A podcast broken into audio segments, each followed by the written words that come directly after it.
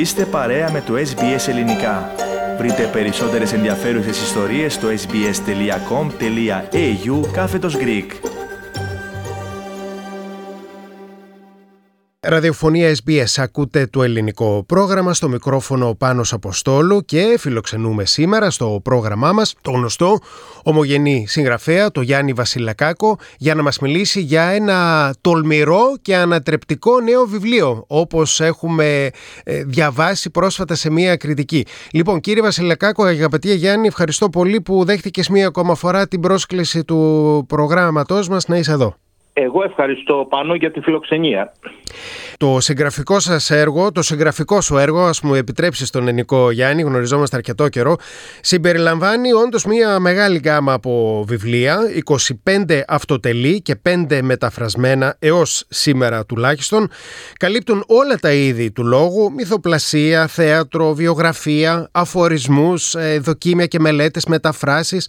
Αλλά θα ήθελα να ξεκινήσω και να σε ρωτήσω, ποιο είναι το αγαπημένο σου λογοτεχνικό είδος. Ανέκαθεν εγώ ένιωθα πως ανήκα ε, κυρίως στο χώρο της μυθοπλασίας και πεζογραφίας ε, δημοσιεύοντας αρχικά όταν ξεκίνησα την καριέρα μου εννοώ διηγήματα, νουβέλες και μυθιστορήματα.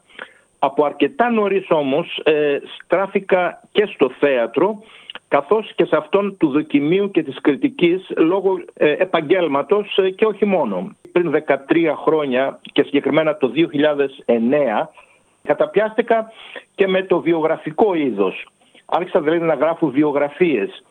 Έτσι ε, δημοσίευσα βιογραφίες διάσημων συγγραφέων όπως αυτές ε, παραδείγματος χάρη τον Κώστα Ταχτσή, Χρήστου Τσιόλκα, Βασίλη Βασιλικού, Ηλία Πετρόπουλου και Νίκου Καχτίτσι οι οποίες και γνώρισαν τεράστια επιτυχία ε, στην Ελλάδα.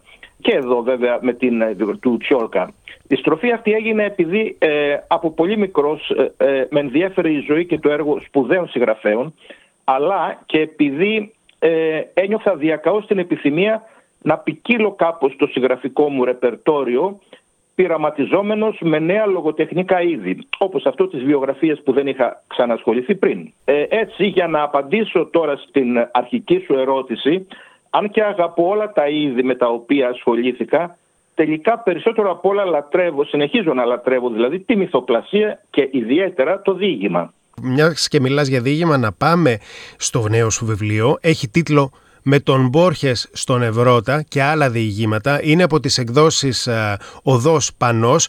Κυκλοφόρησε φέτος στις αρχές της χρονιάς ε, στην ε, Αθήνα. Είναι η τρίτη συλλογή διηγημάτων, δηλαδή εν συγκρίση με άλλα είδη δεν έχετε γράψει πολλά διηγηματογραφικά έργα. Μπορείς να μας το εξηγήσεις αυτό; Αυτό εξηγείται από το γεγονός ότι στην πορεία του χρόνου έμπλεξα με διάφορους πειραματισμούς άλλων λογοτεχνικών ειδών και τη συγγραφή πολλών άλλων βιβλίων, τα οποία ενίοτε επέβαλαν οι ανάγκες και οι συγκυρίες της εκάστοτε εποχής. Δεν ε, εννοώ ότι ακολουθούσα κάποιο σειρμό ή ότι ας πούμε έχασα το ενδιαφέρον μου για το διήγημα.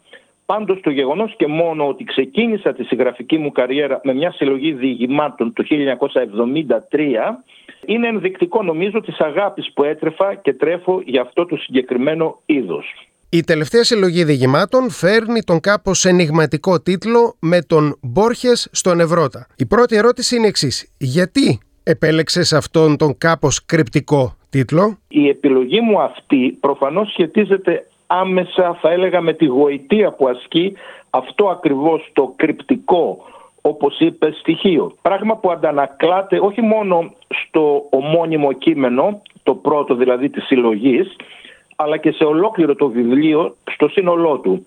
Ε, να σημειώσω εδώ ότι το εν λόγω κείμενο δεν είναι ακριβώς αυθεντικό διήγημα, αλλά απόσπασμα από άλλο ανέκδοτο έργο μου. Η δεύτερη ερώτηση που θέλω να σου κάνω είναι εξής. Τι ακριβώς απεικονίζουν τα τέσσερα γραμματόσημα με τους Παλαμά, Καβάφη, Μπόρχες και Σεφέρι στο εξώφυλλο του βιβλίου σου; Οι λογοτέχνες που ε, αναφέρεις πάνω ε, ε, και κυρίως ο Μπόρχες και ο Σεφέρης ε, πρωταγωνιστούν πρέπει να πω μαζί με τον αφηγητής, τον αφηγητή της ιστορίας που ενδεχομένως να είναι και ο συγγραφέας σε μια ιεροτελεστία που λαβαίνει χώρα πάνω από μια νερομάνα του ποταμού Ευρώτα στη Λακωνία, στη σκάλα της Λακωνίας και όχι στη Σπάρτη, γιατί είναι δύο ποταμοί ε, ευρώτας στην, στον νομό Λακωνίας. Μέσω ενός ονείρου λοιπόν καταπιάνονται με την αποκρυπτογράφηση του μυστηρίου της λογοτεχνικής πρακτικής. Δηλαδή προσπαθούν να ξετυλίξουν τον μπερδεμένο κουβάρι ζητημάτων όπως ας πούμε το φανταστικό και ονειρικό στοιχείο, η διαφορά μεταξύ ζωής και τέχνης, η πραγματικότητα και η ψευδέστηση, η υπερβατικότητα, η μνήμη, η παρέστηση, η διακειμενικότητα, τα βιώματα της εξορίας, του νόστου κλπ. Άλλωστε, όπως υποδηλώνει και ο υπότιτλος του διηγήματος, ε, του πρώτου διηγήματος δηλαδή που είπαμε πριν, πρόκειται για ένα άνοστον ήμαρ, ε, ένα κατόναρ παιχνίδι επαγγελματικής διαστροφής. Αλλά και ο Καβάφης, πρωταγωνιστής στο τελευταίο κείμενο της συλλογής, με μια τελευταία αποκλειστική συνέντευξη που δίνει στο συγγραφέα του βιβλίου, σχολιάζοντας τα πάντα και τους πάντες, κάνοντας ταυτόχρονα και μια προσωπική ενδοσκόπηση. Στα διηγήματα της τελευταίας συλλογής υπάρχει ένας κοινός θεματικός ε, πυρήνας ε, που συνδέει τα διηγήματα ε, και αν ναι, ποιος είναι αυτός; Αν πάλι όχι, γιατί τα έχει συμπεριλάβει στο ίδιο βιβλίο, στον ίδιο τόμο; Σε αυτό τον τόμο συστεγάζονται 13 ας πούμε διηγήματα, τα οποία όμως χρειάζεται να διευκρινίσω εδώ, δεν είναι όλα αυθεντικά. Ε, μόνο τα 10 από αυτά είναι. Τα υπόλοιπα τρία εξ αυτών θα μπορούσαν να ονομαστούν ε, ας πούμε αφηγήματα, ιστορίες, ε, ντοκουμέντα ή ίσως και κάτι άλλο. Τώρα η συμπερίληψή τους οφείλεται θα έλεγα στο γεγονός ότι πρώτον τα λογοτεχνικά είδη δεν έχουν πάντα έναν απόλυτα σαφή προσδιορισμό. Αντιθέτως διακρίνονται από μια ρευστότητα την οποία είναι απολύτως θεμητό οι συγγραφείς πολύ συχνά να εκμεταλλεύονται πειραματιζόμενοι και παίζοντας με αυτή την αμφισημία. Ε, το ίδιο κάνω και εγώ. Παίζω δηλαδή με αυτά τα διαφορετικά λογοτεχνικά είδη. Δεύτερον, αυτά τα μη καθαρόαιμα διηγήματα, σε εισαγωγικά η λέξη διηγήματα, παρουσιάζουν ε, εξίσου μεγάλο ενδιαφέρον, αν όχι και μεγαλύτερο, όσο και τα αυθεντικά διηγήματα. Αναφορικά με το ε, πρώτο σκέλος της ερώτησής σου για το αν υπάρχει κοινή θεματική στα διηγήματα ε, αυτής της συλλογής, στη δική μου περίπτωση αυτό ισχύει. Όχι μόνο οι πρόσφατοι αλλά και οι προηγούμενες συλλογές μου αποτελούνται από σπονδυλωτά διηγήματα όπως τα έχουν χαρακτηρίσει οι διάφοροι κριτικοί και μελετητές μου, τα οποία θα έλεγα συγκροτούν τη ραχοκοκαλιά του όλου αφηγηματικού σώματος. Γι' αυτό και στη δική μου περίπτωση υπάρχουν διακριτοί θεματικοί πυρήνες, όπως λόγου χάρη το αυτοβιογραφικό στοιχείο, η μεταναστευτική εμπειρία, τα έντονα λογοτεχνικά βιώματα, ε, οι διακειμενικές αναφορές κλπ. Με το χέρι στην καρδιά, Γιάννη, το βιβλίο το νέο σου βιβλίο κομίζει κάτι στην ελληνική λογοτεχνία, αλλά και γενικότερα στο αναγνωστικό κοινό. Γιατί να το προτιμήσει; Για ένα συγγραφέα είναι λίγο δύσκολη αυτή η ερώτηση, γιατί τώρα δεν μπορεί να κάνει κριτική. Δεν, δεν θα ήθελα ούτε θα μπορούσα να κάνω κριτική στον ίδιο τον εαυτό μου.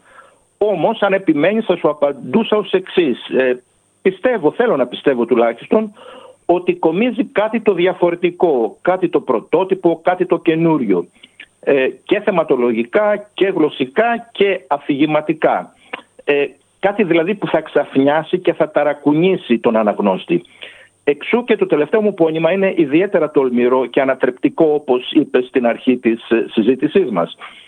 Έπειτα νομίζω ότι δεν υπάρχει κανένα απολύτως νόημα στο να ε, αυτοεπαναλαμβάνεται ε, κανείς, ε, ενώ ο οποιοδήποτε συγγραφέας, αναμασώντας τα ίδια πράγματα. Ε, και ξέρεις αυτό δεν είναι καθόλου εύκολη υπόθεση, δηλαδή να ανανεώνεται σε κάθε του βιβλίο ο συγγραφέας. Και γενικά όλοι, όλοι οι καλλιτέχνες, όλοι οι δημιουργοί. Εκεί ακριβώς όμως βρίσκεται και η αληθινή μαστοριά του δημιουργού στο να φέρει δηλαδή μια νέα πνοή στο έργο του. Κάθε νέο μου βιβλίο αποτελεί μια πρόκληση, ένα ρίσκο και ταυτόχρονα και ένα στίχημα. Ε, εννοώ πρώτον με τον εαυτό μου για το αν και κατά πόσο πέτυχα τον αρχικό στόχο μου. Δεύτερον με τον εκδότη μου, ο οποίος και αυτός με τη σειρά του ρισκάρει προσδοκίες αλλά και χρήματα πάνω μου και μάλιστα σε οικονομικά χαλεπούς καιρούς. Τρίτον, με το αναγνωστικό μου κοινό και παλαιότερο αλλά και νεότερο, το οποίο δεν γνωρίζω εκ των προτέρων αν και πώς θα υποδεχθεί και θα προσλάβει το νέο μου πόνημα. Και τέταρτον, και βέβαια φυσικά με την κριτική, αν και τι απήχηση θα έχει στον ιδιαίτερα δύσκολο και απαιτητικό χώρο των ιδρυμόνων της λογοτεχνίας. Όλα αυτά όπως καταλαβαίνεις ανεβάζουν στα ύψη την αδρεναλίνη κάθε επαγγελματία συγγραφέα. Δεν αγχώνομαι ιδιαίτερα διότι ορισμένα από τα διηγήματα της συλλογής είχαν ε, ή και έχουν προδημοσιευτεί σε διάφορα περιοδικά, έντυπα και ηλεκτρονικά και διαβάστηκαν μπορώ να σου πω από πολλές χιλιάδες αναγνώστες. Αυτό πιστεύω ότι είναι ένας καλός ιονό. Μίλησες πριν ότι κάθε βιβλίο σου είναι μια πρόκληση, αλλά και για κάθε αναγνώστη σου στην Αυστραλία είναι πρόκληση για το πώς θα προμηθευτεί το βιβλίο. Ε, πώς μπορεί να γίνει αυτό, Σωστά το είπες, διότι εγώ διαβάζομαι ε, και στην Ελλάδα και στην Κύπρο και στην Αυστραλία και νομίζω ότι και σε μερικές άλλες χώρες που υπάρχει μεγάλος αριθμός μεταναστών ελληνόφωνων, όπως για παράδειγμα στον Καναδά. Και εκεί ξέρω ότι με διαβάζουν αρκετοί, ε, ενδεχομένως και σε άλλα μέρη του κόσμου. Όπως πολύ σωστά ανέφερες, εκδόθηκε το βιβλίο μου από τον εκδοτικό οίκο Οδός Πανός, ε, με τον οποίο συνεργάζομαι τα τελευταία χρόνια και μου έχει εκδώσει τα περισσότερα βιβλία, πάρα πολλά μέχρι τώρα. Και οπότε μπορεί ο ενδιαφερόμενος αναγνώστης να το προμηθευτεί από τα διάφορα βιβλιοπολία της κάθε χώρας ε, μπορεί επίσης να το παραγγείλει από τον εκδότη ή κάποιο μεγάλο βιβλιοπωλείο ας πούμε των Αθηνών. Όσον αφορά τώρα τη Μελβούρνη, ε, μπορώ να σας ενημερώσω ότι υπάρχει ήδη το βιβλίο μου στις περισσότερες δημόσιες βιβλιοθήκες της πόλης. Εάν επιθυμεί να το προμηθευτεί κανείς ε, θα το βρει στα γραφεία της ελληνικής κοινότητας Μελβούρνης και Βικτωρίας. Γιάννη Βασιλακάκο, σε ευχαριστώ μία ακόμα φορά που βρήκες το χρόνο να μιλήσεις στο ελληνικό πρόγραμμα της ραδιοφωνίας SBS. Και εγώ πάνω σε ευχαριστώ πάρα πολύ για την πρόσκληση. Κάντε like, μοιραστείτε, σχολιάστε, ακολουθήστε μας στο Facebook στο SBS Greek.